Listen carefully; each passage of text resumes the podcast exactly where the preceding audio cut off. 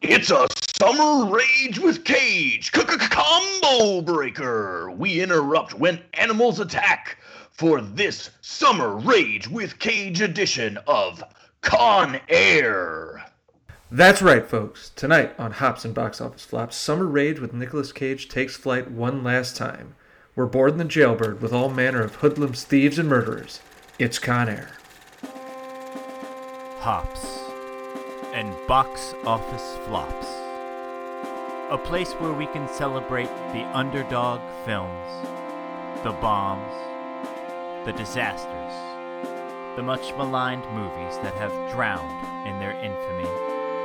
So please sit back, grab a beer, and enjoy the show.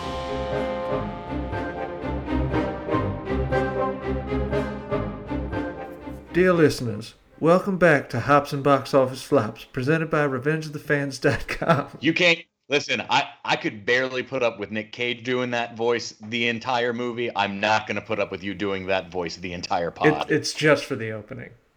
okay, but still.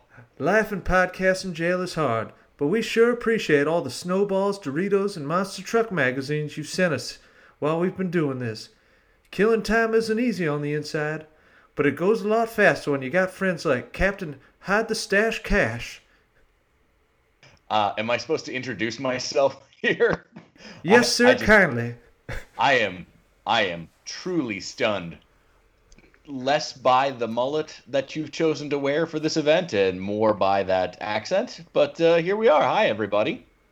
Well, I do appreciate you saying that, Hide the Stash Cash. And here's my other friend, the Opal Octopus, Chumpzilla.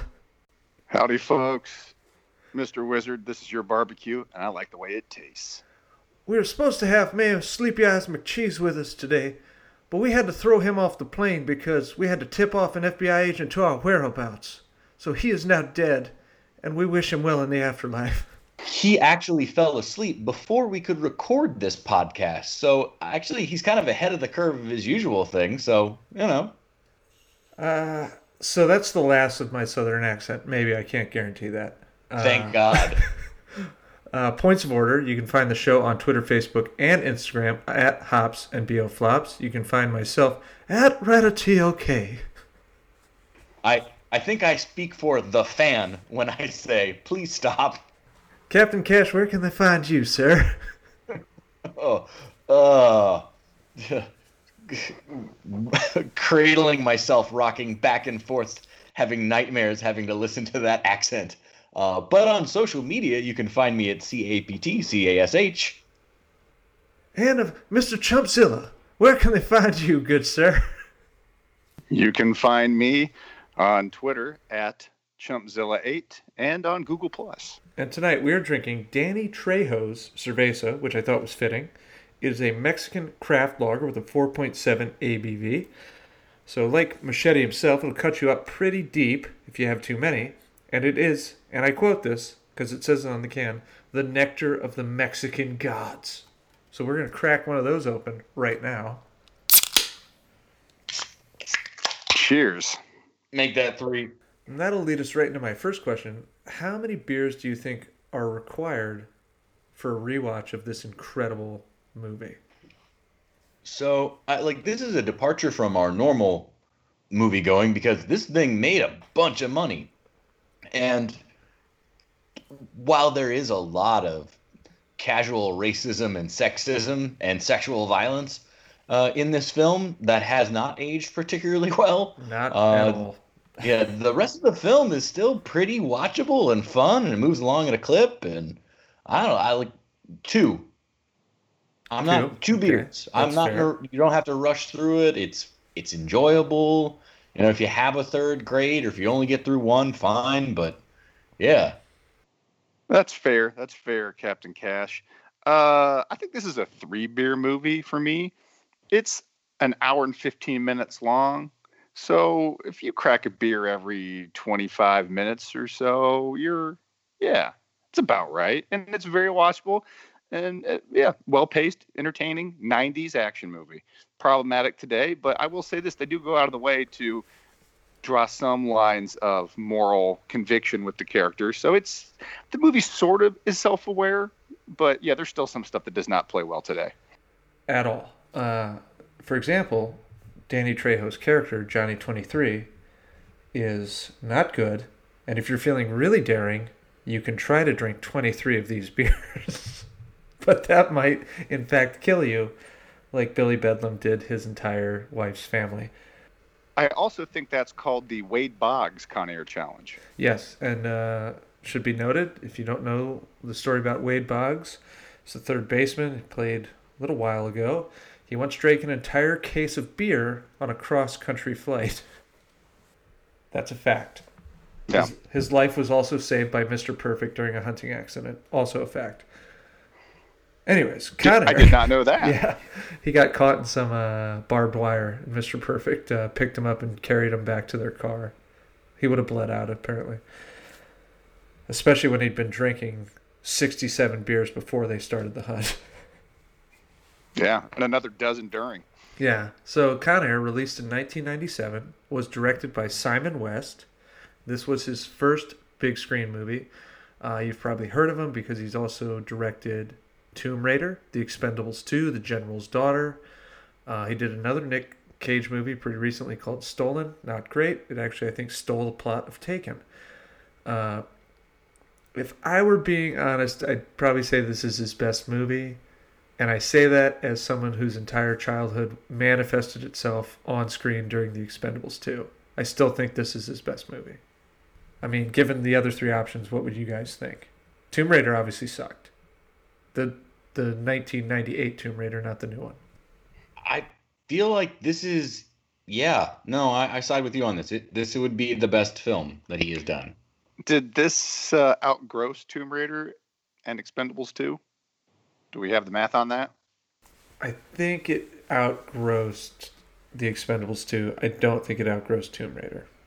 Because this movie made 224 million. And let's yeah, let's do the math on that, folks. Let's check this out.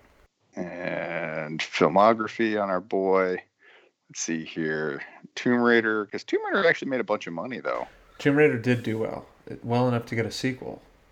Okay, 274. So Tomb Raider did a little bit better. Of course, that's 2001 dollars. And then Expendables 2, what did that pull in? Expendables 2, 315 million. Wow. Okay. So anyway, But regardless but of time that, makes a difference there, doesn't it? well, yeah, and I think too the Chinese market when you get to Expendables helps because that there's a much bigger foreign market for that kind of film. Anyway, I would say regardless, uh, this is probably his best regarded work. I think people have better memories of Con Air than they do Tomb Raider or The Expendables 2. That's a good Like- point. I mean, th- this movie is very 90s. It's much like Face Off. You know, this is Yes, a very 90s movie. It feels like the 90s. It felt like the 90s when you watched it. Like it was a hip it thing happening. It had whatever the 90s had, it had it in spades. A lawless, lawless time full of A lawless time. criminals. With with with uh, you know, bigoted sensibilities. Yes. There's something that's aged very poorly about action movies that came basically post 1995, and it's a lot of what you just said, Chumpzilla, is the weird humor they decided to incorporate, but just the way they're shot and the way they feel is like totally different than movies that came even five years before them. My thesis is that this film is actually just Armageddon, but instead of oil riggers, convicts. That's a terrible thesis, though, because this Yeah, literally that's- is just Passenger 57 or Die Hard on a Plane. It's just a Die Hard ripoff. So I will take what you've laid down there, Captain Cash, and take it to its logical conclusion. What you're really saying is that this movie falls into the vein of action movies that Captain, or excuse me, that Mr. Wizard just pointed out have aged poorly because there's something to be said about the music video quality of the way they're shot and paced and framed. This is the result of the MTV generation. Yeah. These were Aerosmith videos with explosions. They're built on soundtracks.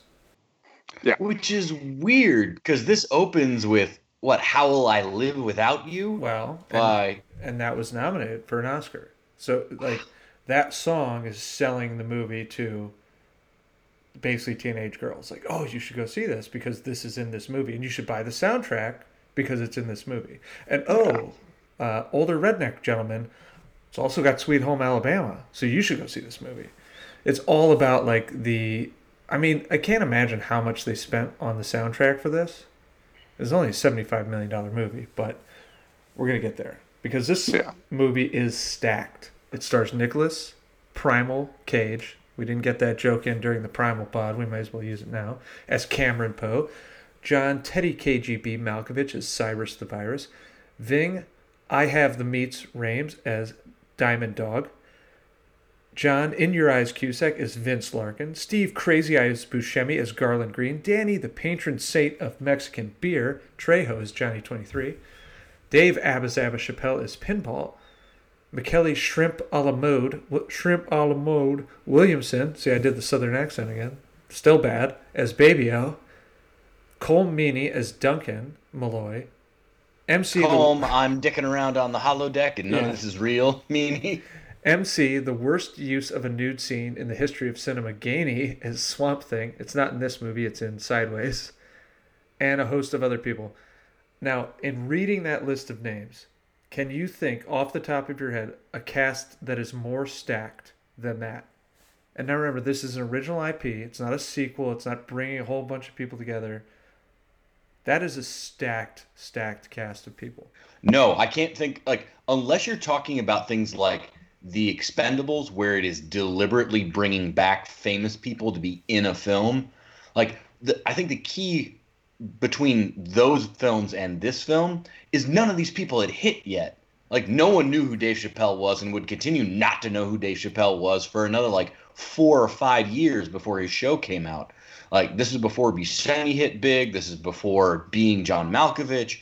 All of this was just like they lucked out and got all the people that were about to just take off to the fucking moon as far as fame goes. It's a lot of character actors, like serious actors. Yeah. Malkovich Yeah. was reportedly like furious most of the time they shot this because it was being rewritten so much. He couldn't figure out what his character's motivations were. Turns out there really aren't any because he's just a He- typical evil guy.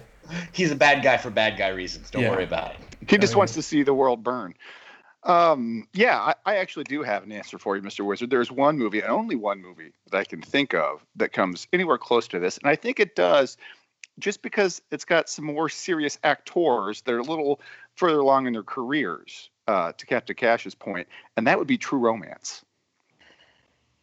And I know I'm a, I'm a big True Romance stan. I've made it as a recommendation on the pod. I might even Captain Cashed it up and done it twice uh, inadvertently. But yeah, True Romance has got a killer cast. I mean, you've got Uh, what's that? Christian Slater. Yeah, Christian Slater, Patricia Arquette, Christopher Walken, uh, Dennis Hopper, Mhm. uh, Chris Penn, Tom Sizemore, uh, Val Kilmer, uh, uncredited, Brad Pitt Uh, too, right? Brad Pitt, Yep. uh, Michael Rapaport, Yep. uh, James Gandolfini, and uh, Bronson Pinochet. Bronson And- Pinchot's the man. Pinchot, Isn't, yeah, uh, whatever. Balky. Did, did we miss uh what's his name? I'm in everything, Zorg in.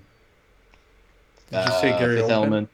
Yeah, Gary Oldman. Yeah. Thank you. I don't think we Oh got yeah, Gary and- Oldman. oh yeah, Drexel the Pimp. Yeah. Yeah. Jeez, how could I forget? Yeah, no, that White movie. boy I would agree. That's stacked. Uh, but for like a really silly, stupid movie about uh, Army Ranger who just happens to be on a plane taken over by convicts, this cast is insane, and a lot of people are wasted for the most part.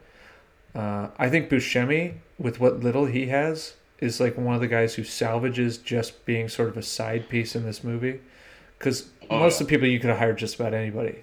Well, I- think again, part of the '90s music video sensibilities you get here, it was really strange that you got an entire side, like a C plot almost for Buscemi, Yeah. Yeah, which was re- Where? which was really interesting. The movie doesn't suffer for it. It was it was an interesting twist, but it's like you don't get that so much anymore. I feel like in an action movie, you wouldn't get that much attention to a side character. Like the ch- the chicken predator doesn't get that much like you know of an arc and development. and especially in a movie that's 115 minutes. Yeah, no, it's it is ch- sort of chock full of stuff, and it has a lot of actually like B and C plots that, for a straightforward action movie, like Larkin has a lot to do, which is John Cusack. Uh, even Colm Meaney, the the stereotypical dickhead DEA agent, has more to do than you would think he does. He's essentially the guy that shows up in Die Hard and looks at his partner and goes, just like Saigon, hey, Slick. That's his role. The Johnsons, yeah. Special Agent Johnson and Special Agent Johnson. You're absolutely right. That's that's the role he plays in this. Yeah, and to my point, the movie doesn't suffer for it. It's paced well. It keeps all these plots moving, and most of them get tied up sa- in a satisfying fashion. And it doesn't for a movie that's longer than your standard action schlock. It doesn't feel like it drags at any point, and it doesn't feel long. It, it it's paced very well, and, and it keeps things frantic, and it keeps you engaged. Yeah, and speaking of the plot, we're gonna get there in just a sec. But Captain Cash brought up this is not a flop uh, at all. Raked in a lot of money, two hundred twenty-four million, budget seventy-five. Uh, it barely lost out to Face Off, which came out the same year. Face Off made two hundred forty-five point seven, so a pretty damn good year for Cage. The year prior, he starred in The Rock, which made three hundred thirty-five million. Now, I have a question before we do tackle the plot, and the plots uh, are one sentence descriptions. Because from 1996 to 1998, Nicolas Cage starred in six straight movies, nearly six, because the last one didn't make a 100. Six straight $100 million movies The Rock, Con Air, Face Off, City of Angels, Snake Eyes, and 8mm. Rest in peace, Joel Schumacher, which is the only reason I put it on the list, because it didn't make 100, but it made like 96. Can you think of a better run? Now, we don't count Marvel. You can't count franchises that don't basically rely solely on the actors, they're more about the characters. These were original, unique IPs. None of them were sequels. None of them were remotely connected. They span genres. Yeah, that shit doesn't happen anymore. It just doesn't. No, this was a clear point in time where Nicolas Cage, for whatever reason, was the biggest actor on the planet. Yeah, As 'cause- unlikely as that sounds today, that was absolutely at that time in the mid '90s where we were at. He was he was a name and he was in everything. Yeah, and City of Angels made nearly two hundred million dollars. So I did look this up, and The Rock has done it almost twice in his career. Have six straight. He's had five straight, but in those five, he always has like a big tentpole franchise. But Yeah, most recently, he had like Rampage, Central Intelligence, Baywatch. He did it. Yeah, but I mean, you think about that. Rampage is based on a game. Yeah. Baywatch is based on a thing.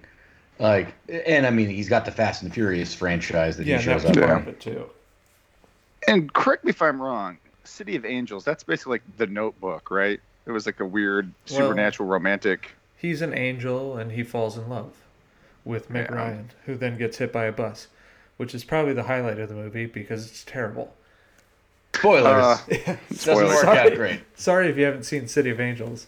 She went to It- hell, so You- she they didn't you- get to you've be had together. 30 in the end. years, That was so- Yeah. it. Uh, uh, in eight millimeter was John Cusack in that as well. I don't remember, but that is a weird movie, and for that That's to about make the, damn near snuff a hundred film. that's a snuff film. Yeah, I, I thought Oh, I thought boy. I thought I thought Cusack played the cop in that, or is Cage the cop in that? Well, Kate, I don't. It's been a long time. Snake Eyes, I like. That's a Brian De Palma film. Amidst all those movies, some of them were re- reviewed better than others. I remember 8mm not being reviewed particularly well. Snake Eyes, same deal. Joaquin Phoenix, not not uh, Cusack in eight millimeter with Cage. Joaquin Phoenix. Sorry. Yes, yes. Uh, this was reviewed fairly well for something that is as loud, brash, and dumb as it actually is. It was 55% on Rotten Tomatoes. The audience gave it a 75%.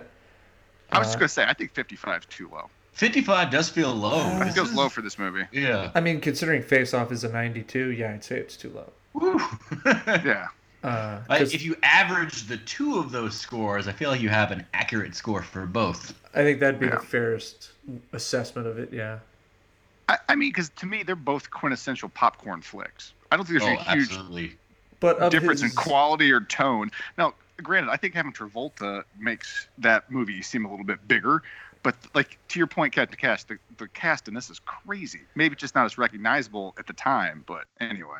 Which is hilarious because look at everybody else's career post this film versus, I mean, not to be a dick about it, but Travolta and Cage right now. It's a it's a very different experience. Well, you know, prior to the incredible run, Cage did, did win his Oscar. So I guess it's a really incredible run. That's very true. And I would say, of the big three Cage action movies, you have The Rock, you have Face Off, you have this. This is probably the worst, but they're all good. Like he made three Yeah. really awesome action movies in the span Oh, of yeah. a year. Like Yeah, I, I, I put those in their own like little category. I don't really think those movies are dramatically better than each other. They're just different. they all have glaring plot holes and pretty terrible scripts. Yeah, they're not very smart movies. They're popcorn flicks. Yeah. they're no. popcorn flicks with absurd premises that they go all the way with, and they're entertaining. Now, in saying that, how would you describe the absurd premise of this film in one sentence? Okay, let me take a crack at this, gentlemen. Nick Cage stars as Alabama man. He's quick, he's strong, he's happening. He can bowl, he can drink, he can drink some more. He saves his wife and sleeps it off. Alabama man. In a movie surprisingly not directed by Michael Bay, but instead is the directorial debut of the guy who directed the music video for Rick Astley's Never Gonna Give You Up. That's true, folks. Yeah, That is a true fact. That is true. never yes. gonna con you up, never gonna fly plane. Every time you've been Rickrolled, you're watching the work of the guy that directed Con Air. Man, you know, I take it back. That that was his that's his claim to immortality. It's not this film, it's not Tomb Raider, and it's certainly not The Expendables 2. It is absolutely never going to give you up. I really had to bite my tongue earlier when I mentioned this had some music video type qualities because this has got that manic, uh, just fast paced, quick cuts, choppy, frantic pace uh, uh, that you feel like, you know, some of the stuff feels like set pieces from a music video.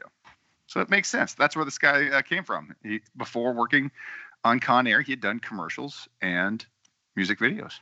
Here's $70 million. Go make a movie about convicts on a plane. All right. And Not but make it make deal. yeah, and make it as slick as possible. And I think that's that's part of it. This movie feels slick. Yeah, that's fair. It If feels I had slick. It looks slick. Yeah. If I got to give this a one sentence description, I'm going to call it Chief O'Brien is dicking around on the holodeck to see what kind of an asshole he can be. He, I mean, he he deserves his car getting destroyed in the end of the movie. Uh, my one sentence description: Hair Force One. Ah, son of a Oh. bitch. okay. So you opened the door here, Mr. Wizard. Uh, this actually was the second top grossing plane related movie of the year. Can you tell me what number one was? I mean, Air Force One, I'm going to assume. Air Yeah. Force One. I mean, this was this outgrossed is, by Air Force One. This is Air Force One. The actual description: newly paroled ex-con and former U.S. Ranger Cameron Poe finds himself trapped in a prisoner transport plane when the passenger seize control. Before we go any further, I have one question I would like answered, and it is this Who is working harder in this film and achieving less by working that hard? Is it Nick Cage with the accent or Nick Cage's wig? Oh, the uh, the accent, I think. Yeah. I just. Is it though? Because. The wig looked good to me, man. No complaints. Now I'm not a good judge on this because I had no problem with the hairpiece in the in the fanatic. So Yeah, Oh, you're a terrible judge because that hairpiece is something straight from the depths of hell that the accountant sent up to put on John Travolta's head. yeah. Uh, also, I think it's worth noting at this point that can we ignore the fact that we've got a Cameron Poe and a Dameron Poe? Oh, Yeah. yeah. Yeah, yeah. Let's just We- get that out of the way right now. We need to check the receipts on what JJ was writing for that Yeah. first four. Like, he was like, fuck, I need a pilot, planes, character name. What was what was uh, Cage's name in? Oh, I got it. I'll Yeah. just yeah, come on. Dameron as opposed to Cameron Poe. Yeah, I gotta be Son honest. of a uh, bitch. Cameron Poe would whoop. He would beat the shit out of Poe Dameron. yeah. And, and- and I just take this opportunity to say, can we stop trying to make Oscar Isaac happen? I'm just sick of it. Uh, no, no. Oscar Isaac Oh. will remain the internet's boyfriend for as long as I have an internet. No. I gotta tell no, you, he- that new Addams not- family sucked. And, Ugh, and I've said this before. man. He's not the Wait. internet's boyfriend. He's the internet's side piece. Please, I think Keanu Reeves would like to have That's a word with you. Yeah, But no, and I, we're- Keanu we're- Reeves is we're- the internet's husband. Yeah. Okay, okay. So, but still, I'm just, I don't know. I, I was just reading an old Rolling Stone magazine, and I forgot Oscar Isaac had done a Coen's brother movie where he was like a folk singer with Inside Llewyn Justin Davis. Timberlake. Yeah, and I'm like, what? How long have we been trying to make this guy happen? Just stop already. Okay. We're actually No. going to get to the plot now. Oh, okay, good, good. plot of this movie. We'll just get through it. Uh, I left out a lot of stuff because honestly, it's kind of convoluted and a lot of shit happens in this movie. Okay. Yeah, I'll put in my my standard disclaimer, Mr. Wizard. This should take less than a minute. So Cameron Poe, the American hero, returns home to his pregnant wife, who for some reason works at a bar with more violence issues than the Double Deuce. A few regulars and future MAGA supporters hassle she and Cameron at the bar. Later, they confront Cameron in the parking lot. Predictably, he beats the shit out of these cowards and goes on to beats the shit out of these cowards who crap on servicemen and spend their nights talking about how awful everything is as they drown their sorrows in Budweiser and Marlboro Reds. The, uh, I, also think it's worth noting the thing that absolutely dates this film is to take a shot at Cameron Poe. They're like, "It's because of you we lost Nam." I'm like, I really don't feel like like how often does that come up anymore? All right, Well, cool. wait a minute, and he's not nearly of old enough to been able to fight in um, Nam. so Not even that- close. Nor was he drafted. He volunteered on his own reconnaissance. So- and the people that went to Vietnam are not cowards. The guy So- sitting at the bar talking about how everything sucks and how he wants to sexually assault the barmaid is the coward. Uh, we're gonna get there, but I think much more unbelievable than Cage's accent or his wig is the fact that they try to convince us that an Alabama judge and jury would convict an army ranger of manslaughter. Like even in the 90s, I just don't see that flying. Like people that people still wrap themselves in the flag, and there's no way they would have found him guilty Yeah, like that Like like the, like th- that's not that doesn't make any sense There was approximately 300 witnesses who saw him being a jerk and who know that he's a total piece of shit because he's No, there I- every day drinking and harassing the, the waitresses. and they go out of the way to show you that the knife is removed from the scene so therefore Yes. there's no but this also plays into the completely bullshit and nonsensical oh but you are held to a higher standard because you have special training from the US military and you you know it's basically like it's like a really weird version of the A team it's like no that's not how any of this works your fists are deadly weapons, so you No, can't possibly be treated as a normal person. Wait, what? what yeah that is, that's, not how that's that not how that works. works no Uh, can we not anyway shit on the narrative of the A Team, which is like my favorite childhood show? I mean, Well- to be fair, if you're asking these kinds of questions, you're in the wrong movie. right The guy just has to go to jail, and he has to go to jail in such a way that he remains completely sympathetic. Not to Yeah. mention that his lawyer goes, "If you plead guilty, you're getting four years," and then he pleads guilty, and then just goes, "Ah, fuck it, change my mind. You're getting seven to ten. so first off, I'm not shitting on the A team. Uh, I will say their premise makes more sense because at least they were framed, uh, whereas this is just like they don't believe him. Uh, and yes, he also has the worst attorney ever. The guy even looked like a shitty attorney. Like, where where was my cousin Vinny? I'm just saying. Like my cousin Look, Vinny would have got him off. He's eating grits. Marisa Tomei would have got him off like that, and then Yes. probably like been a better lawyer than his lawyer. Uh, okay, and then one last non sequitur here: is it just me or does his wife look like Margot Robbie's like mother Eh, or or sister? I feel like Oh, cousin. Look at- cousin. cousin. This was her first big movie, Monica Potter, and for I, I guess it's kind of silly I didn't name her or the other female co-stars, but the cast is so incredibly stacked. Uh, it's kind Well, of well, it's just to your defense. This was a '90s movie, and all the female characters were underwritten, and basically sexual assault was their sexual Sure. assaults was Plot used as a plot devices. point. Yeah. yeah. Yeah, this So- this is not gonna pe- pass the Bechdel test, kids. So, Nope. traveling back in time, the reason he gets sent to prison is because he does the move that everybody knows cannot actually kill you to the biggest asshole of the bunch of MAGA supporters who had pulled a knife on him to try and murder him. Uh, the old uh, nose, uh, you know, bone up into the brain maneuver, which as a you know child, you're like, hey, make sure you don't do that, man. You'll kill him. And he does that and kills him. So whoever wrote the script clearly had talked about fighting a lot in like the fourth grade, and then had never researched it again. This opening scene and the courtroom stuff has a very like late grade school understanding of the world view mentality. Like that's the way the courts work. That's the way evidence works in a criminal trial. And yes, you can get your your nose bone shoved into your brain Again, with, with a palm you're- strike.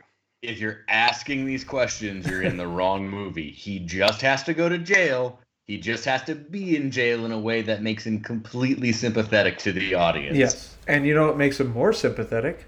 Da da da. He's in jail. Cue the voiceovers, of which I tried to replicate at the beginning of this pod, of Tried Cameron to. writing letters to and reading letters from his daughter. The accent really shines here. It doesn't. That's a lie. The accent here is most noticeable because there's nothing else there. You're just left to sit with the accent as it like drones over the stuff that's going on. Yeah, And, and there's nothing interesting on the screen, so you really focus on the spoken word. and it's woof. One of the things that bothered me most about this movie, uh, and this is really silly, but it did, was that uh, Baby-O, Bubba from Forrest Gump, always delivers him books. But Baby-O's his cellmate, so why he's locked in the cell and being delivered books from his cellmate doesn't make any sense. Sure, it does. No, just I mean, bring sure, them haven't back. That's his Shawshank- prison job. Haven't you Well, seen Shawshank? He, he's on his rounds. He delivers books to everybody. He would That's just bring the them stops. back when his rounds were done. I Maybe not. Yeah, see, I don't know He- enough he- about prison to make those kind of claims. He'd I'm do it on his way by. He's got to do the, the cell next door on each side. he so stops might there as special if, trip. as if they're not really good buddies, but we all know they are good buddies because they end up being cellmates. But that's also just a way of like showing that he's going with him, because Baby only exists for like this absurd scene that happens later in the movie, which we'll get to. Uh, so in these letters, he reveals to his daughter he's getting out. He's coming home for her birthday, July fourteenth. To get home, though, he must board the Jailbird, a prison transport plane transferring the worst of the worst, aka people who are bad enough to have earned silly nicknames that must have looked a lot better on paper. yeah, which also makes no sense. But d- just roll with it. Don't don't ask any more questions. Yeah. yeah, Yes, and no. say if you're asking why, they do provide lip service in we've built a new supermax. Now, are we to accept that all the people that are on the jailbird are currently housed at the present supermax with Nick Cage? We're just gonna go with yes because the more you think about it, the less this makes sense. So don't think about it. Completely. I, I, I, what I'm just saying here is that it doesn't make a lot of sense to take an ex-army ranger, relatively good guy, in on manslaughter and lump him in with a bunch of psychos and, and, and nut jobs. Like Listen, he's just catching are, a ride back home. He's just catching a ride back home. But you, you, but you don't. he yeah, made guys, parole. He'd fly commercial. Yeah, commercial. You'd fly commercial. Yeah, they just they just bring you on the plane in chains and uh, fly you. That's that's not how the world works. But again, if you if you're in like you know seventh grade or, or fifth grade, none of this is going to bother you. You just keep going. So, about not asking questions, here are some of those silly nicknames Billy Bedlam, Diamond Dog, Johnny 23, Cyrus the Virus, Pinball, and there's others. There's no real explanation to the name Pinball because as he introduces himself, he's just kind of a drug, a drug addict. I think it. 'Cause he- uh, uh, Yeah, he is bounces dope around from crime to crime. Pinball's Like not, Uh, he's not a real character. He's just Dave Chappelle literally improving every line of his of the movie. Which is weird because it's one of the things that works the most well in this film. Yeah, it, it he's pretty. I mean, there's a lot of bad dialogue, so it's sort of welcome that he just made up his own lines because his lines are actually good. Because he sounds like a thing a person would say. Yeah, right. Like I think one of the funniest lines he has is when he asks Cyrus the Virus, "Hey, did you really mean that?" I'm not going to say it because it's an insensitive comment, and he's like, "No, no, of course I did." yeah, But but it's kind of funny because it's Hand me like the that's gun. what Yes, I did. that's like what a normal person would ask. Like, hey man, did you really mean that? Like, you know, he was kind of like the he for a brief moment there, he was the audience's avatar on screen, and I think killing him uh, relatively early in the action sequences of the movie is kind of a bummer. Like, he was one of the better characters. not That's your mention- standard that's your standard shoo out the clowns. Yeah. Like, all right, shit's are shit's about to get real mean. So let's get rid of the the funny prisoner. Not to mention his death is like relatively inconsequential, as is all death in this movie, because it is really just like, all right, here we go. Let's destroy a bunch of shit and kill people with impunity. Hell yeah. Well, and, and they, the they, they 90s. go out of your way to let you know that the, the the prisoners are expendable, right? That's they make it very clear. The prisoners are expendable. You're not supposed to you're not supposed to sympathize with any of them except for Poe. I mean, the guards are expendable because you don't sympathize sympathize with any of them aside No, from they're all pricks, uh, pricks too. the yeah. female guard from Total Recall. Is there a best nickname? None of them are good, especially when I hear the name Billy Bedlam. I feel like that guy was supposed to be like IRA, which would have made sense then, but he is very obviously Wait, not what? like IRA. Yeah. Irish Republican Army. Like no, I know. I'm just what? I'm I'm, I'm questioning your non sequitur there. Like, Ah, his, his name is Billy Bedlam. Bedlam is a name that is, or that is a word that is far more common in the English lexicon than it is the American lexicon. So well, uh, well, okay. Your sports ball knowledge or lack thereof is showing here. Bedlam's also the annual football game between Oklahoma and Oklahoma State. fine, Yeah. still. So, I- but anyway, I just I, yeah, no, I follow you. I follow you. It feels like a name like that. There should have been more to the character. Like, Oh, ah, there should have been more to all the characters. He he blew up a bunch of cars in Well, Boston. okay, so so wait, hold on. I think we're shortchanging it here. Okay, well, you have to go with the car bomb. It's Irish. You go with car bomb. That's racist. Well, okay, I'm- so that's what the it was the '90s, and that's what the IRA No. was famous for. it, it would have been par for the course. Yeah, no, but I think they do attempt at some like level of backstory. They give us the very John Cusack's character Larkin gives us the very Suicide Squad esque rundown of all the the people on the plane. Like they Very give you a lot of exposition. And Johnny Twenty Three doesn't get one, which I feel had to have been cut from the movie because that character is like so repugnant. Well, he You gives it don't himself. need the voiceover really. Yeah. Th- listen, you say Suicide Squad. This is the same scene that exists in Armageddon, where they're running down the various Oilers, like, oh, Yeah. it's Rockhound, and it's, you know, It's- Cliff it's- Jumper. It's a Jerry it's- Bruckheimer production. So Yeah. Very GI Joe. I mean, Jerry Bruckheimer Transformers-esque, certainly had a template. Uh, Yeah. My vote would have been for the Marietta Mangler, which is Steve Buscemi's character, which I didn't mention, but that's the one that really is the only one that really makes sense because he was a serial killer and thus earning a nickname. Like Cyrus the Virus's nickname is stupid. He's not a computer hacker. Here's the thing about Cyrus the Virus. They very explicitly tell you he is 39 years old and has spent 25 years in jail. He's escaped twice. That means he went in at 14. Well, he was tried as an adult. He, I, but so he escaped and then did all this other stuff because that's the only thing I could fucking Well, think of. He killed a lot of people in prison. Yeah. Yeah, He built his his rep in prison. yeah. Yeah. as they say. and at So- playing poker games illegally in New York. So, I I what I'm really disappointed in is we don't get a nickname for Poe. He does have a nickname. The hair. Yeah. the Confident Condor. He takes over Con Air, which, by the way, there is the title drop in this movie, which we'll get there. Roll credits. Uh, yeah. Because that is a running theme of the pod. Once the convicts take over, what does Cyrus the Virus say? Welcome it, or welcome to Con Air. Con Air. Uh, He said the name of the movie in the movie. in the yeah. movie. yeah. And at this point, there's essentially two concurrent plots running.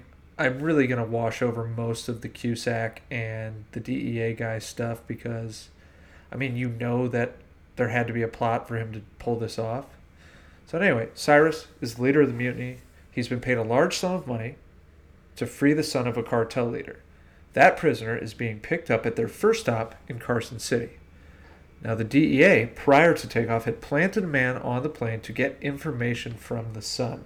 This guy is the worst DEA agent in cinema history. I'm confident in saying that because he is a total, total shit clown. He does Yes. everything wrong from Jump Street. Yes. He seems completely incompetent. And We're predictably, on Jump Street. he that gets, would make more sense. he gets himself murdered because Colm Meaney's character plants a gun in him, even though there's not supposed to be any guns on Con Air. There's only one gun in the cockpit and an arsenal underneath the plane, which I'm going to talk about later. Which that that bugged me too. They're like, "Oh, why's he got a gun?" I'm like, "You have guns on the like you you make a point that there shouldn't be guns on the plane, and then you say, "Oh, but there's the stock hold." Wait, what? The whole thing is ridiculous. Why doesn't every guard have a gun? These all Yeah. all these people are in cages. I, okay, to So, be fair, I'm. I'm asking the wrong questions. Yeah. It's not that Yeah, kind of again, yeah. not Nope. that kind of movie. My bad. So he gets murdered. Now Cyrus has two guns instead of one. Now Cyrus had planned this takeover for months, but he didn't account for one thing Cameron Poe. Greasy haired mullet Nicolas Cage is not about to let a murderer like John Malkovich ruin his reunion with his daughter. He uses the wire the DE agent had strapped to him. Yes, the one they inexplicably didn't discover when they murdered him, moved his body over to a place and left him there for dead to alert authorities that the jailbird is no longer under their purview. He further alerts authorities, mainly Larkin, to the plot by hurling the frozen corpse of Pinball, who we mentioned had died, off the plane by writing a note on his chest. Now, Chumzell and I discussed this last night while playing Fortnite. I'm not sure that note makes it through the fall. I mean, it was on. It was written on his shirt. So He, He's a puddle. yeah, he's He's a puddle when he falls from ten thousand feet. Yeah, Um, the- the- the okay, other- look, look, look. I'm just. I'm gonna start a thing from now, and it is NTKM, not that kind of movie. okay, fair. Does but the I shirt make it? NTKM, not I- that well, kind of movie, kid. But my point, my, my point is though, and I mentioned this last night, he's already in a prison uniform, so you would have been able to identify where he had Where he where he had come from. and where he you know, dropped because- from, you could Yeah, estimate. they, yeah, they would have been like, "Hey, I got a deputy from so and so's here, you know, so and so here. Call that department up. Hey, I got so and so's body here. Oh, well, he's a white guy. He's not black, and he was supposed to be flying on an airplane. Oh, crap. yeah. Like, uh, granted, this is the 90s. The internet and cell phones weren't ubiquitous yet completely, but it just seems like that, like writing a note and leaving a note was like a step that didn't need to be taken Also, and wasn't believable. But anyway, it's, going on. it's an extensive note for him being underneath the plane with somebody else who is, doesn't pay attention to him long enough. But anyways, I'm going to ask about this later. I do have a question about the least sensible plot point. We'll save all the ridiculous shit that happens in this movie for that. Okay. Uh, so, why is Pinball frozen dead underneath the plane? Because he was flirting with a woman. Doesn't realize they have to rush the takeoff because the authorities find the recording device on the fake prisoners, which leads to Malkovich pan- panicking. They're taking off. So now Larkin has learned they're making an unscheduled stop at a small airport within driving distance. It is there Cyrus is meant to abscond with the drug lord's son. From here, backstabbing, betrayals, beatdowns, explosions, running Nick Cage, flowing mullets of glory, and another plane takeoff occurs. It is fucking bonkers. And in the midst of all this, Cameron must secure a syringe for Baby-O, who's a diabetic, and we didn't mention that, and he's dying, and then gives himself what must be the most ridiculous pep talk in movie history to psych himself up to run through the war zone, even though this is a relatively small space they're in and he could just run around the violence. Instead, he runs straight through it because that's what heroes do. Explosions in the background, flowing hair, jumping, awesomeness, gets to the plane, saves his friend. It's fantastic. Meanwhile, Cyrus, who is betrayed by the drug lord's kid and subsequently lights him on fire, attempts to escape one last time in the jailbird. Uh uh buddy. Cameron's not going to let this happen. And the plane crashes into the Vegas Strip, smashing the Sands Hotel and Casino. You would think this is where the movie, movie ends, except Cyrus, the ever persistent, attempts another escape atop a fire truck. Again, Cameron is not having that shit. He's a hero, goddammit. He and Larkin, This is Con Ladder. Yeah. Wait, what? he and Larkin, and I shit you not, hop aboard matching motorcycles to chase down Cyrus the Virus. and Diamond Dog and Swamp Thing. Yeah, and it all culminates with Cameron fighting Cyrus atop the fire truck, uttering one of the worst pre-mortem one-liners maybe in cinema history, and handcuffing him to the ladder. Cyrus is then crashes through a sky bridge, hurls through the air about 25 feet, lands on some power lines and is electrocuted, then falls. He's not dead yet. Falls into a rock crusher and only dies because the rock crusher smashes his head. Rasputin. He goes out like Rasputin. So More I like- mean, A, a grim, dark version of Wile E. Coyote. Yeah. also It- yes. that. yeah. Very Looney Tunes like. So I mean, so is this whole movie though, so Yeah. it's fine. Yeah, but it really that second climax there at the end. That's that was the movie could have ended with the plane crash. We would have been okay. yeah, and he's just dead at the wheel or something. So But fa- but but, but as you would say, Captain Cash, they had five more million dollars to spend, and they did. yeah. Gotta put it somewhere. Uh, what do you think? It's like, Ladder hey, fight we're- on we're, uh, we're at on a seventy fire million. Uh, we got five more million to spend here, guys. What do you want to do? Yep. I don't know. Grab those motorcycles, get that fire truck, and uh, So, fire up that for- pulverizer. First million is gonna be on as much cocaine as we can buy. And I'm thinking matching motorcycles. This this movie was written by two guys sitting in a room, probably engaging in sugar boogery, drinking Red Bull, and just being like, "Oh yeah, that's gonna fucking rock." Yes. okay, okay, okay. He doesn't. He's gonna fly through the air and hit some power lines. Well, like Jaws. Yes, but wait. Hang on.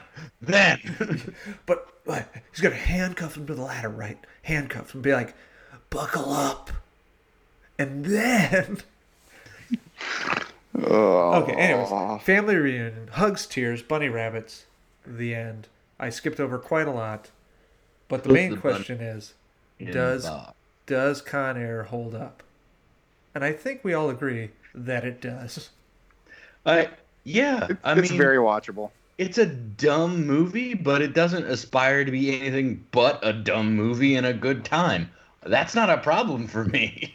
Aside from it being the worst Nicolas Cage performance we've covered on the pod, and this is his worst performance, this was him like, how big's the check? Can I be Southern? Okay, I'm in.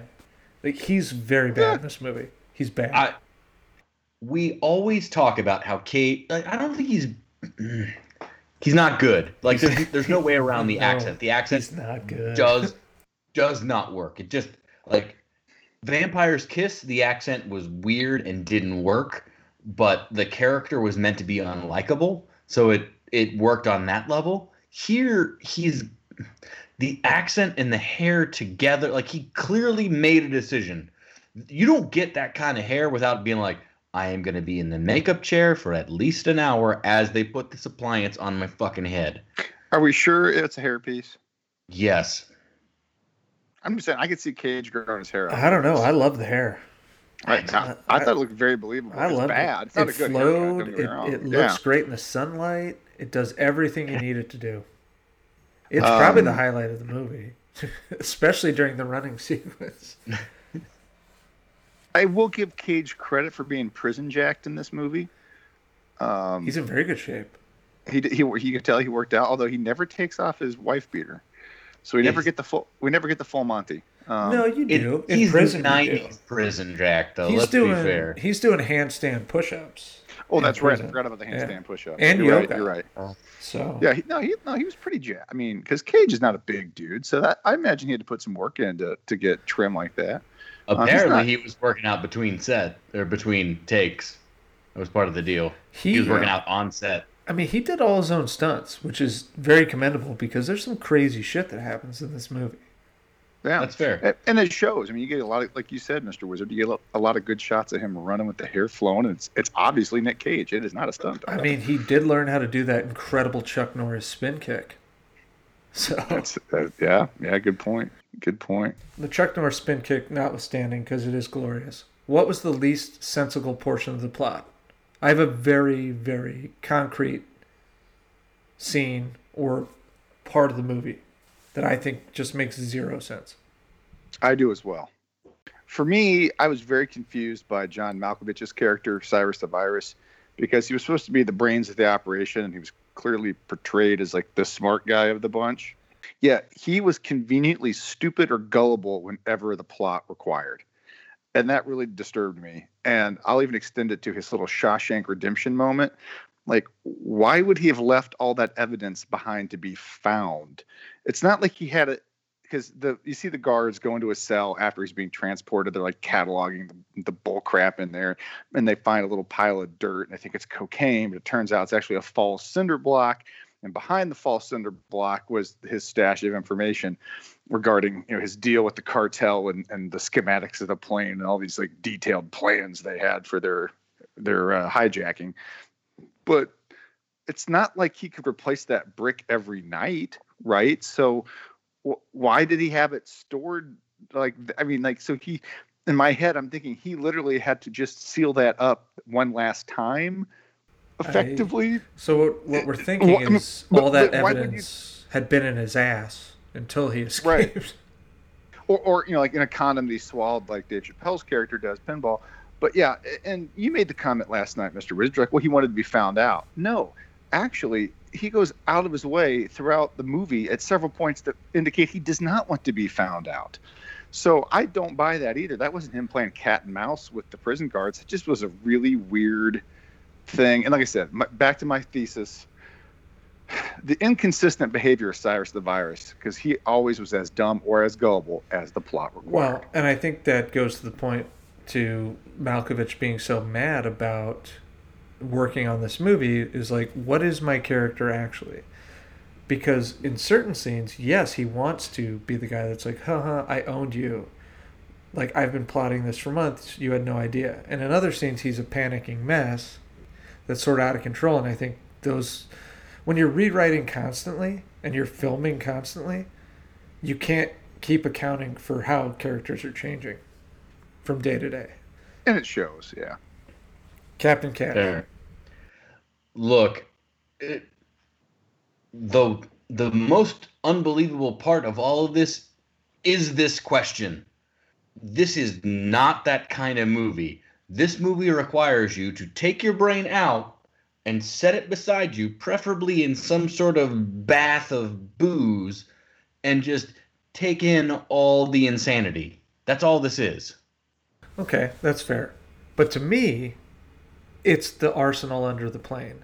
The arsenal under the plane solely exists for the corridor shootout at the airport that I can't remember the name of in the random airfield. Because the convicts are like, ah, we've we're done. Oh, it turns out we have all these weapons of war at our disposal that are just sitting under the plane. For one, there's so many weapons under there that'd be like five to a guard. It's so ridiculous, and it that's only a plot point to set up that action sequence, and that is why it is the least sensible thing to happen in this movie. N T K M. Yeah, if you're in the fifth grade, that is not a problem you have with this movie. You're like, of course the cop plane has guns under it. Duh. Cops have guns. Why wouldn't Cops there be have- guns? Yeah, The cop the cop plane would have a lot of guns All- because that is awesome. all guns the cops cannot get to in a quick enough fashion. Now, we were just talking about all sorts of ridiculous things. Which of the stunts was the most to hell with it? We've got the money. Uh, that's easy. It's the it's the last 15 minutes of this film. There's no reason for that to exist other than how much money do we still have? Yeah, fuck it. Yeah, Yeah, let's do a second climax. Sweet. Why not? it's But it's got to be that ambulance sequence, right? the fire truck. Yeah, Fire truck. yeah, fire truck sequence. I'm gonna go.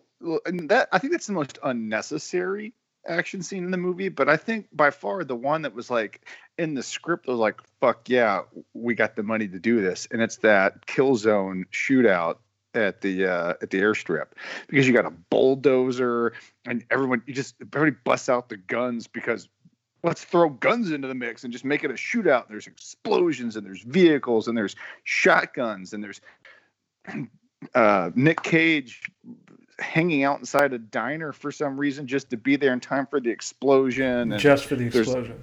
when you blow up a plane and you got another plane that is trying to take. I mean, there's two planes. Uh, you know, it's just like Okay. that was just bonkers. You're And- right. And I'll tell you why. It's because Anyway. the plane takes off with the sports car attached just to destroy the tower. Yeah, And it's like, yes. yeah, we've got the money. Might as well do it. And I want to call back to the Speed 2 pod and say that this was a much more satisfying destruction of a convertible than what we got down to Speed Two. Yeah, Like, because this one it was more funny. It was a punchline. Yeah. Yeah, it, there was a payoff on on that one. So yeah, I forgot about the sports car. Thank you for furthering my point, Mr. Wizard. And that leads us into the best action sequence of the movie, in which case I agree with Captain Cash in his assessment of what is the most needlessly wasteful scene of the movie. I love the end of the movie. It's so ridiculous. It's so 90s. To have John Malkovich literally probably be dead seven times just to get his head crushed by a rock crusher, it's it's fantastic. The Uh, only issue I have in theory with that second climax after the plane crashes into the strip is the look that John Cusack and Nick Cage exchange as they hop on their matching motorcycles. That caused my eyes to roll so hard and forcibly that like scraped the back of my skull. I'm like, oh my god, I, I had forgotten about that. I had literally wiped that from my memory because I've seen this movie dozens of times because it was a staple of like Cinemax and cable back in the day. The fact that John Cusack is still wearing his like professional sandals. that that was just uh, that was just so cheesy it's like that in a movie that's full of like action movie cliches and and just you know dripping with velveeta that was a bridge too far That was, was the like, that was the back to back their- moment.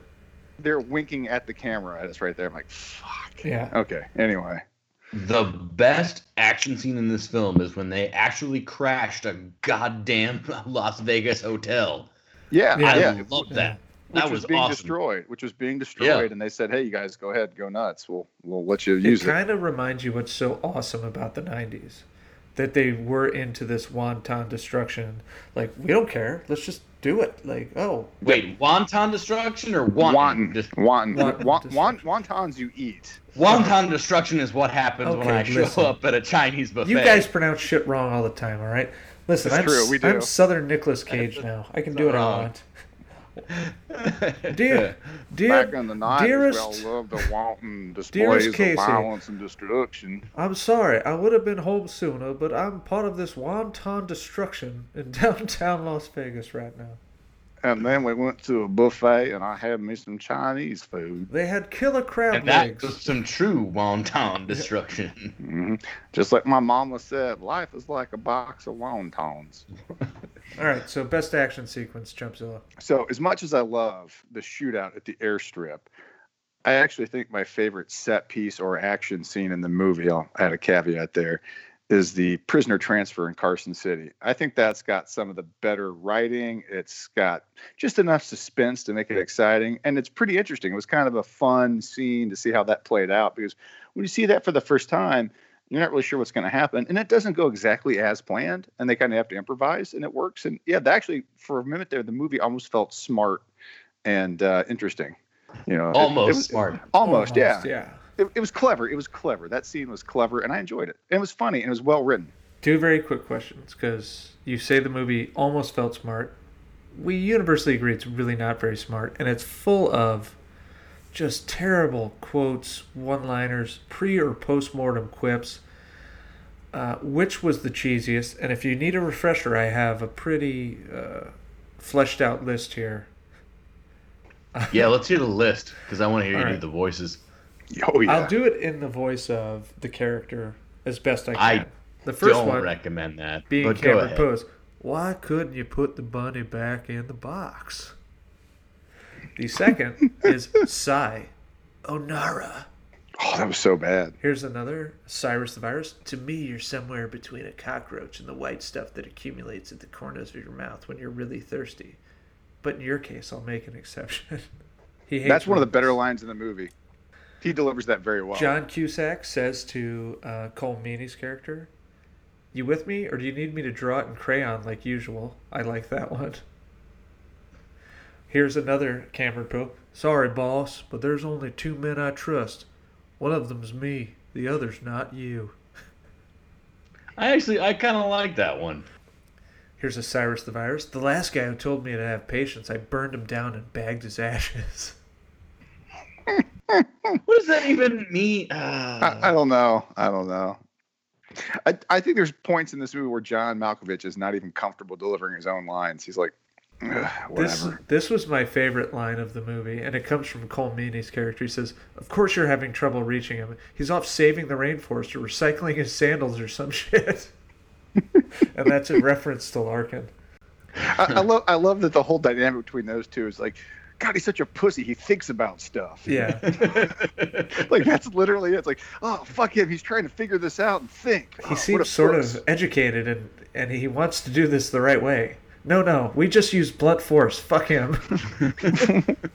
We're gonna blow shit up. Yeah. I'm getting a helicopter. We're gonna shoot this shit down. yeah, Colm Meaney is basically the director given a character like he's he's the director's avatar of oh we, no no no no don't don't think about that don't think about it we're just gonna blow shit up it's fine Well, it's es- fine. especially since in the end he goes, maybe we should have just shot the plane down. it's like, yeah, but he's like, but Just this is so think. much fun. Another uh, classic of Cameron Poe. Well, baby, oh, it's not exactly mai tais and Yahtzee out here, but let's do it. uh, do I have to pick one or can I, can we just accept that It's got to be the baby o line, right? man No, I'll do the last one. The last one is also great. This was Steve Buscemi's one of his great contributions to the movie because he's always very calm. He's clearly a psychopath, and he goes, "I drove through three states wearing her head as a hat." And then uh, Cameron Poe's like, "You don't have to share everything with me. Today, today's my daughter's birthday. Today is my daughter's birthday. I'd really appreciate it hope- if you would not share everything with me, good sir. I reckon." Oh, jeez. Okay, I, I actually have one, and I used it earlier, and I'll use it again. This is by far my favorite, like, bad line in the movie. Cyrus, let's see if I can get this right. Cyrus, this is your barbecue, and it tastes good. I that one is very bad. It's very it's very bad. And that's and that's basically Poe pledging his allegiance to Cyrus. yeah Well, they know, like, hey, man, this is your show, brother. And Cyrus should have been like, no, fuck you. You're squirrely. I don't like you right there. But he never questions him. Every time Poe says something stupid Yeah. to Cyrus, he's like, oh, you're cool, buddy. There's no way you're trying to fuck me. Even though suspiciously, every time shit goes wrong, uh, you seem to be involved. But no, no, we're good. We're good. You just keep doing you. and how Don't worry Cyrus about it. didn't have access to the plane manifest prior to takeoff to know who all these people were, even Well, he though he, did, had he let- he- all this he- other information. He did, though. He just left it in his Shawshank stash. Yeah, back oh, in the that fucking makes prison. sense. Yeah, he Yeah, boarded up in plaster of Paris. Okay, and uh, again, I'm gonna dive down a hole here just to make Captain Cash angry. Why do you need a fucking diagram of the plane when your plan was to have Dave Chappelle light a guy on fire? Like it seems like their plan was pretty fucking straightforward, like one index card. Uh, I'm gonna have uh, Pinball smuggle in lighter fluid in the match. He's gonna light some poor sap on fire, and we're gonna take control of the plane in during the mayhem. Sound good to everybody? Cool, cool. Because that's literally their fucking plan. It's not more complicated than that. There's, there's there's nothing else to the plan that needs like written down or diagrammed out or or whatever. It's literally we're going to create a distraction and then we're going to take over the plane. That was the plan. my favorite lines in this film are literally anything pinball says because he is the only one that sounds like a human the entire time Yeah. Uh, cheesiest one liner for me has got to be Nick Cage pumping himself up to run through the mayhem, which is like so useless. Uh, like if Baby-O was next to him and he was running through the mayhem to get the syringe and then running back to him, sure. But he's just talking to himself. It's the most meaningless. It's it's so stupid. I don't. You know, it, and you mentioned it in your plot rundown, Mr. Wizard, and you're mentioning it now in reference to your one-liner. I do think it's strange that in this movie, it's trying to convince you that Nick Cage really wants to get back and see his daughter, that he gets completely sidetracked effectively to save Bubba. Well, he's a man of honor. Right. But it's kind of like, he's a man of honor but it, it's kind of like, I, I just feel like the stakes are really high here and the risk is really high. And it's not like he was an army hero so much as Mm, no, that he was a hero. Was he? I mean, The voiceover makes it clear they're all heroes. Now, R- I'm not like trying to make light of people that are actual rangers because they are, in fact. I mean, they're right? putting No, their lives my, on the line. But and, and apparently he'd been deployed overseas during like the Gulf War or something. I, I don't know. this but movie he- is definitely very. It's it's super like pound the chest, America, America, America. He's he's a hero. But he would never ended up in jail in the first place. But I guess the point being is like it's like he seems to be really willing to risk getting back to his daughter he's never seen before just to save some diabetic dude that he did time with. It's just I I have a hard time buying it. Well, obviously you're not a man of honor. I, I, and I guess I'm asking the wrong kind of questions in this kind yeah, of movie. Exactly. Uh, last thing, very quickly, we've done a lot of Nicolas Cage movies. I've loved all of them. The toughest Nicolas Cage character that we've done on the pod is it Archer Troy? Is it Castor Troy? Is it Frank Walsh, the big game hunter? Is it Cameron Poe? Or is it the man on the highway to hell, John Milton? I need some clarification here. When you say toughest, You put what do you mean? you put them Who all, wins in a fight? You put them all in a locked bar, and they just fight it out, or it's like a steel cage match. No question, John Milton takes a W while having sex with at least one waitress. Okay, I mean, I, I- I think that's fair qualification for why he would win. Chumpzilla. Well, uh, it's a tough one for me, but Poe did have to register his hands as deadly weapons in the state of Alabama. So for me, Yes. he takes the cake over Castor Troy, because there's two things you never discount in a fight, fellas: redneck and crazy. Okay, yeah. Uh, I think you, you guys both bring up good points because Milton's very adept at having being in the midst of coitus, but also engaging in a shootout. Now, Cameron Poe, his hands are deadly weapons. He's highly trained, but you know what? Neither of them can do lurk around a, a ship with a bunch of curare darts, taking out big game, and that's why I choose Frank Walsh. He fights Well, from the there was- shadows. I thought this was mano y mano, though. Hold Well, on. When you're a hunter, it is mano a mano. It's just a different type. I'm just Ah. saying, when it came to a fight that involved multiple people attempting to kill him, John Milton managed to murder at least eight people while never removing himself from his. Yeah, his romantic entanglement. Yes, there we go. Thank you. It's probably because he has a corkscrew penis like a duck. Listen, no one's ever said Nicolas Cage doesn't have a corkscrew penis like a duck, so I feel like that's on the table. Now, the only way to really settle this is to get all these Nick Cage personalities into an actual bar, lock the door, and let them fight. Cage match. Yes, which I think hashtag cage match, which I think we can make happen. but before we do, we're going to take a quick break, and when we come back, it is Diamond Dog's Twisted Trivia Challenge. It is trivia solely about the greatest plane ride in the history of plane rides, Con Air.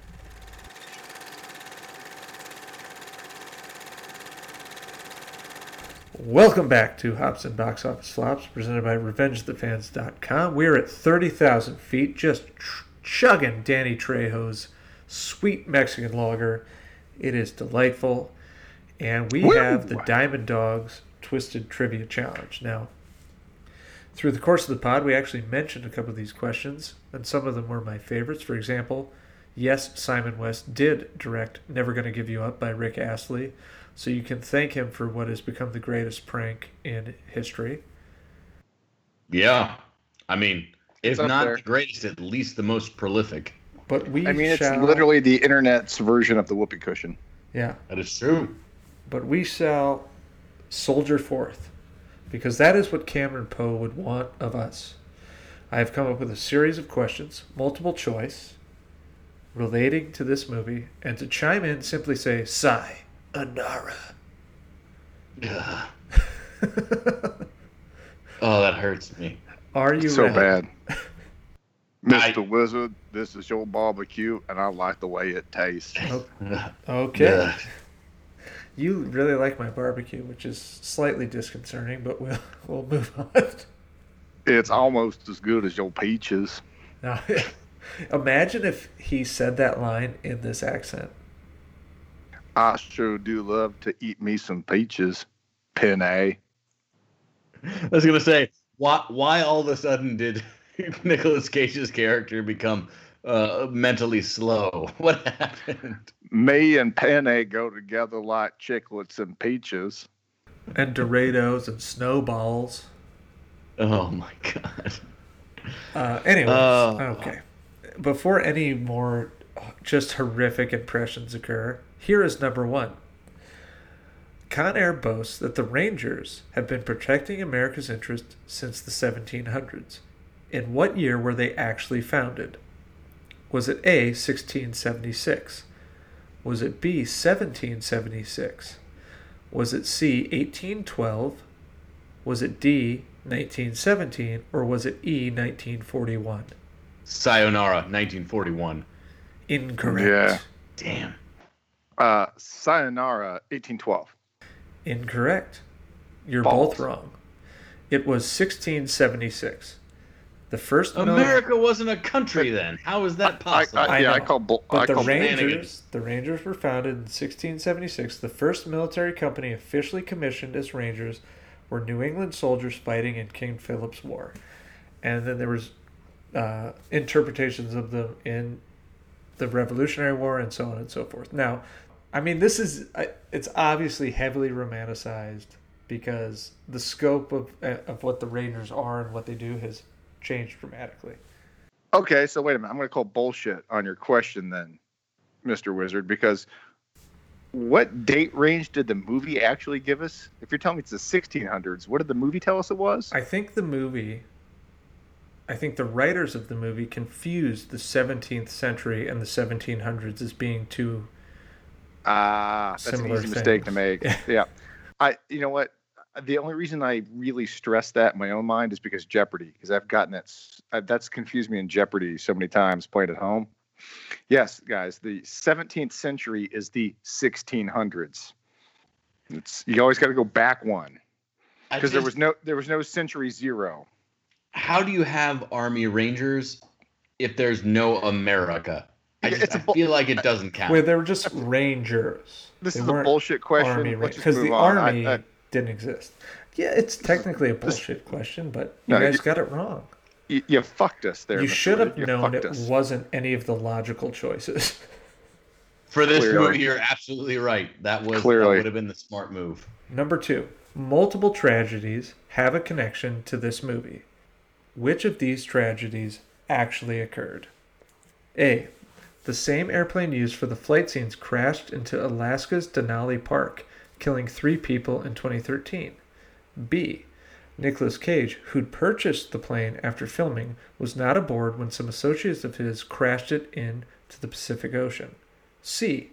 On set, a welder was tragically killed as he was crushed by a model of the Fairchild C 123K plane. D. During the hectic and destructive finale, an extra was crushed by some of the stray debris. Since it was the only take of that scene, it still exists in the movie. Sayonara. It is C. Okay. I. That is correct. Sayonara. I, I don't want any of them to be true. This is a sad and tragic question. I There- don't care for it at all. So I'll, I'll give it to Chumpzilla because there's actually an E, both A and C, or F, both B and D. But yes, a welder was killed when he was crushed Oh, by a model sorry. of the plane. And A, which was the airplane used for filming, crashed into Alaska's Denali Park, killing three people. That also happened. Multiple Eesh. tragedies. Yeah. So this was an actual plane in existence. And of course, like prison transport planes are a real thing. The most believable part of the movie. Also, the plane in the movie is like stored somewhere, like at a museum. Yeah. You can you can go see the Con Air, like the the plane they used, the mock-up or whatever. I'll post a whole bunch of stuff to social, but like if you want to learn about the behind the scenes of Con Air and all the these like weird facts, like this movie's popular and there's quite a few articles and it's it's pretty fun to look back and be like, holy shit, like not only was this movie insane, but some of the things associated with this movie are also insane. So it is one nothing, Chumpzilla. Whew. We are on number three. Con Air was nominated for two, count 'em two Oscars Best Sound Mixing and Best Original Song. Which of these movies beat it out for both? Was it A. Good Will Hunting? Was it B. LA Confidential? Was it C. Air Force One? Was it D. Titanic? Or was it E. The Lost World Jurassic Park? Sayonara. Sayonara. Hmm. That was very close, but I'm going with Captain Cash. It's got to be Titanic. There's no way it's not Titanic. That is correct. Yeah, that was an easy one. I well th- played, I threw Jurassic Park in there because I thought with sound mixing that would be like, oh yeah, well, there's dinosaurs and shit. Like that's crazy. Uh, it's gotta be. It's gotta be that. What was the song in Jurassic Park? Was it Yeah? Follow Harry, Chester, Jeff Goldblum. Wherever you are. Yeah. Like that that gave Celine Dion a career beyond her already career. You know, I'm just surprised this movie wasn't nominated for sound editing. But then again, it was no Ghost and the Darkness. No Ghost in the Yeah, Darkness, that's sir. also true. And to be fair, it would have to win for sound editing. yeah. Yes. So we're at one apiece. Well, that would have put it on par with Face Off, That's fair. which was Would- nominated. One apiece. Worst stunt doubles face off. Oscar for the stunt doubles who look nothing like either of the stars. Face off. Let's just put them both in black suits. Fuck it. Nobody will tell the difference. yeah, who Who cares? knows who's driving the boat? Who knows? Uh, number four. Con Air was also nominated for a Razzie. Which of these awards did it take home? Was it A, Worst Wig? Was it B, Worst Accent? Was it C, Worst Reckless Regard for Human Life and Public Property? Was it D, Worst On Screen Duo, Cage and Malkovich? Or was it E, Worst Actor, Nicolas Cage? Sayonara. That's Chumpzilla. Uh, D, worst on-screen duo. Incorrect. Sayonara, worst actor. Incorrect. It was worst reckless regard for human life and public property, which I'm fairly sure may have been invented for this movie. I think so. Yeah, I didn't, I didn't recognize the category. yeah, and it's it's a category to this day. So, I'm sure Man I- of Steel won it. See, I guess, I guess if I'm being fair, Nick Cage isn't a bad actor in this. It's just the accent is a little goofy. No, he's bad. He's I mean, he's a little, he's a little stilted as well, but and the Uh, accent's part of it. But anyway, so moving we are still tied at one apiece.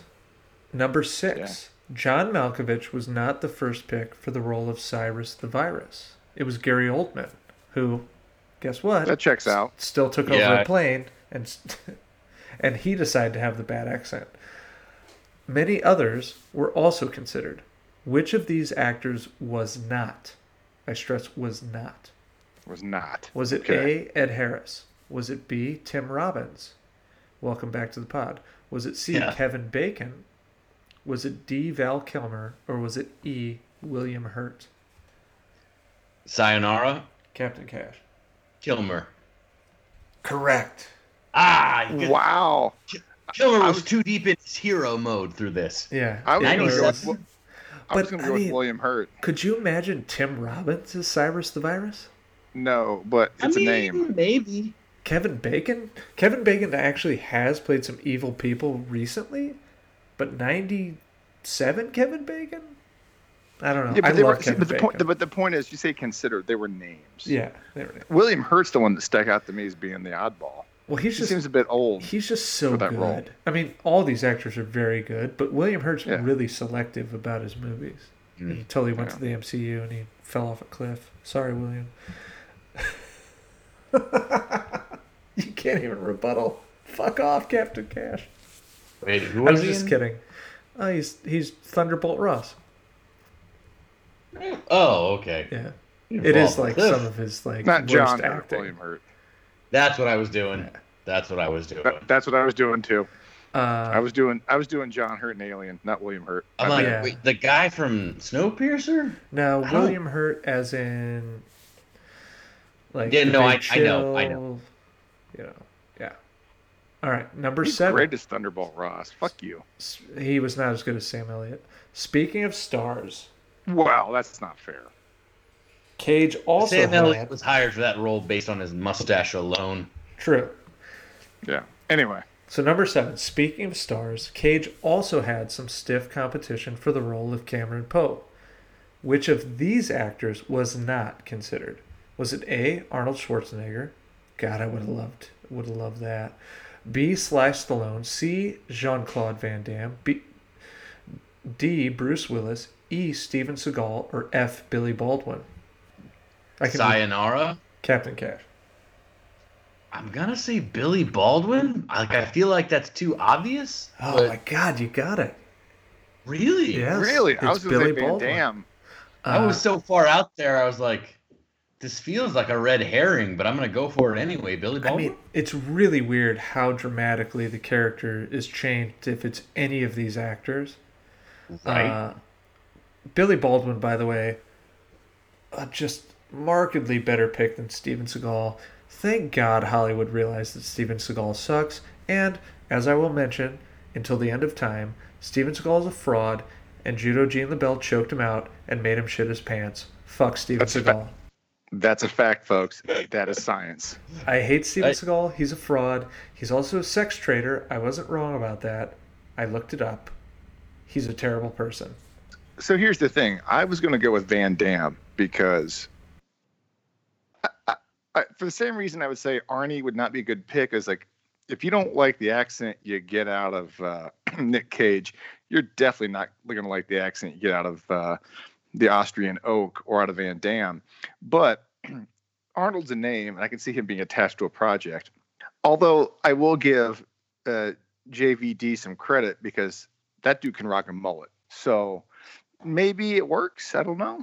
But you go hard target. You go. All you have to do is he's not from Alabama. He's from Louisiana, and we call it a Cajun accent, and no one notices. And his- it's the '90s. His Yeah, his just for- uncle's a crazy Creole guy that lives in the woods. Chance.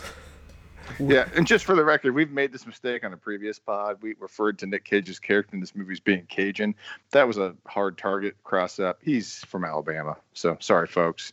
No offense to you, Cajuns or Alabamans. I would have paid good money for uh, Wilford Brimley to shoot the plane with one of his arrows, riding on horseback across. These are my the testing desert. supplies. Oh boy. Can you imagine the guy that directed the Rick Astley video also directing Wilford Brimley? I think that's like that's like an internet meme inception. Yeah, We've gotta. We've gotta look that up. We've got a meme inside of a meme yeah. in a meme. Okay, and uh, I, I mean, I technically. I think Captain I'm trying to Cash wins because Yeah. the last question, and I'll just share it on the pod, but uh, the Yeah, dearly for pride. departed Mayor McCheese ruined it via text message was uh, which insipid uh, Kid Rock song was inspired by this movie, and it was American Badass. Yes, it was inspired by Cameron Poe in this movie. You know, that really tracks with basically everything I think about Kid Rock. So no, that's fine. That's fine. So I had some like really great choices that I thought would be Let's like, oh, it'd be confusing. It was Cowboy, Redneck Paradise, Lonely Road of Faith. You never met a white boy quite like me. I thought it would be like really good. And, and what you should have thrown into it, you should have thrown some Foreigner in there, just going with dirty little white boy. Yeah, dirty white boy. I will say this: you can shit on Kid Rock for a lot of reasons, and he deserves most of it. Namely, he also butchered both Warren Zevon's "Werewolves of London" and Lynyrd Skynyrd's "Alabama" or "Sweet Home Alabama" in that What awful the fuck is mashup that song. song? Yeah, What the how fuck do you, is that song? how do God, you it makes- manage to? Yeah, how do you manage to murder two perfectly good songs at the same time Well, in such a spectacular fashion? He But- murdered a uh, whole catalog of his own songs. So forget about other So people's songs. Yeah, so so my point being is like you can shit on uh, Bob Ritchie for a lot of reasons, but I will give that dude some credit. He actually played most of the instruments on his first album. Like apparently that guy is a legit musical talent. So I'll give him some credit there. If you can play the drums, bass, and guitar on your own record and sell a zillion records, you know what? You do you, buddy. Like I, I won't fault you for that. At least he's a a working musician. But yeah, I I just uh, I can't believe that he managed to mangle Werewolves of London and Sweet Home Alabama at the same time. With the It's just impressively destructive. with the shocking revelation that Chumpzilla loves, loves, loves, loves Kid Rock's music. We're gonna take a quick break, uh, and a breather, and we're gonna come back. We're just gonna do some recommendations, and uh, tell you what's coming up on the pod. We'll be right back. Oh, with the I'm a cowboy, baby. Oh,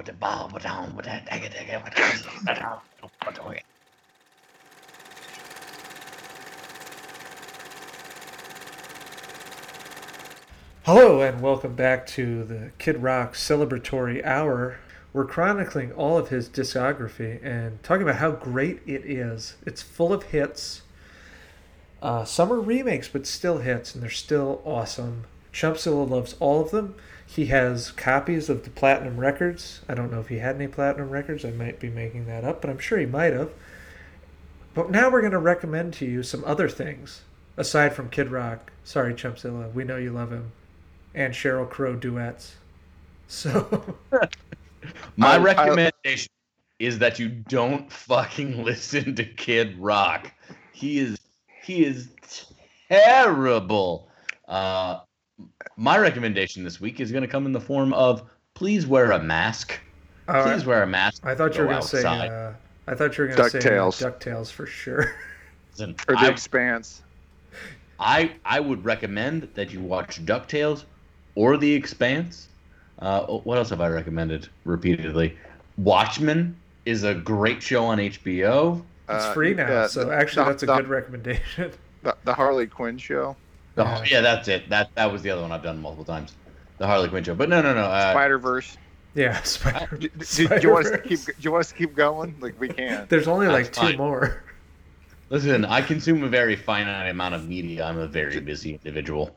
Hey, hey, folks, just watch all that shit with a mask on, okay? Yeah.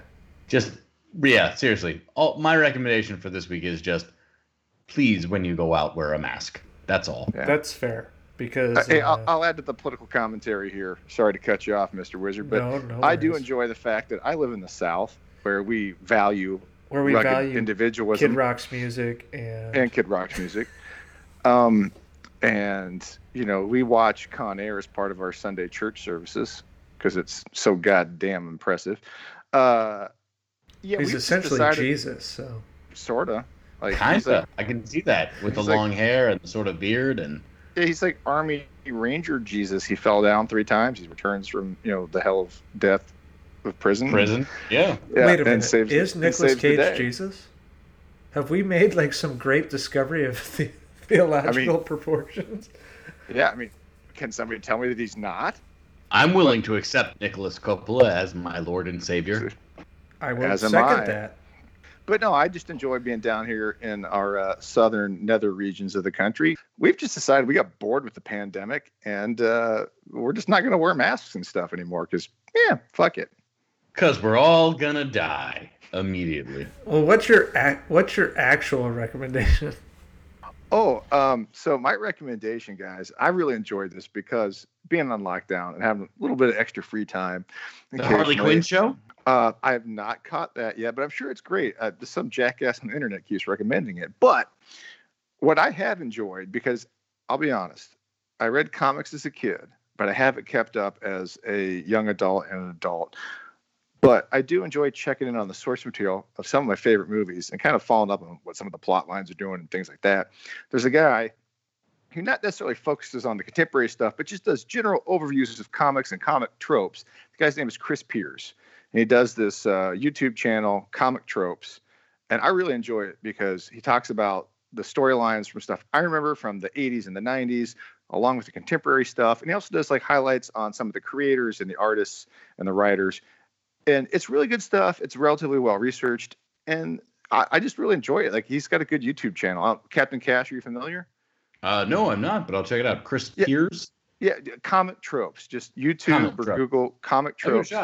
Yeah, and and he kind of sort of breaks the stuff down in a similar fashion that we do on the pod. He's got like uh, some like you know reoccurring themes and gags and stuff he does. And like I said, the guy researches his videos r- really well, and they're very um, informative and they're not like overly opinionated. He's just kind of like, here's what's out there, guys. Here's here's like the rest of the story about some of your favorite comic characters, creators, and storylines. So that's all I got. Okay, uh, that's pretty solid. I made a commitment, and even though this is a bonus episode, uh, that I was going to recommend Nicolas Cage movies solely throughout Rage with Cage. Uh, I never wavered from that. I certainly won't do it now. my cage pick for the week is Bangkok Dangerous. Now, McCheese, who was supposed to appear on the pod, always picks movies that are like a huge hit. Face Off and this, and uh, the movie where Pierce Brosnan just looks handsome and shit happens around him. So handsome. That's literally every Pierce Brosnan movie. So I decided to recommend a movie that sucks, and it's Bangkok Dangerous. Now it's eight percent on Rotten Tomatoes, but forget all that. Rotten Tomatoes sucks, worse than this movie.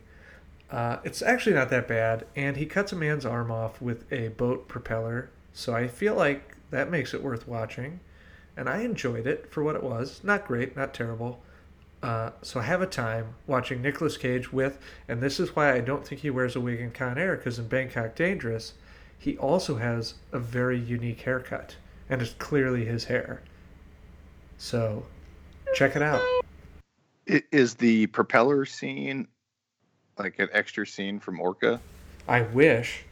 Speaking of, that's what we're doing next week when we return to Animals Attack. Yes.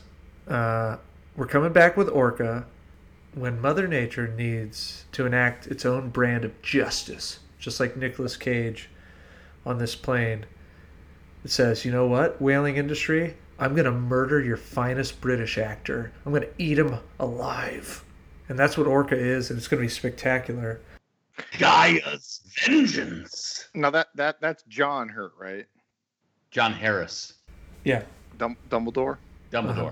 Yeah. Yeah, First that, that was, I was making the William Hurt John Hurt joke, but yes, I was just trying to get to Dumbledore. Sorry. In the wise words of Garland Green, Steve Buscemi, and following on the advice of my two compatriots here, define irony. A bunch of idiots dancing around on a plane to a song made famous by a band that died in a plane crash. The virus is not gone. Cyrus the virus may be, but the virus is not gone. Be safe. Take precautions. We're not out of this the woods yet.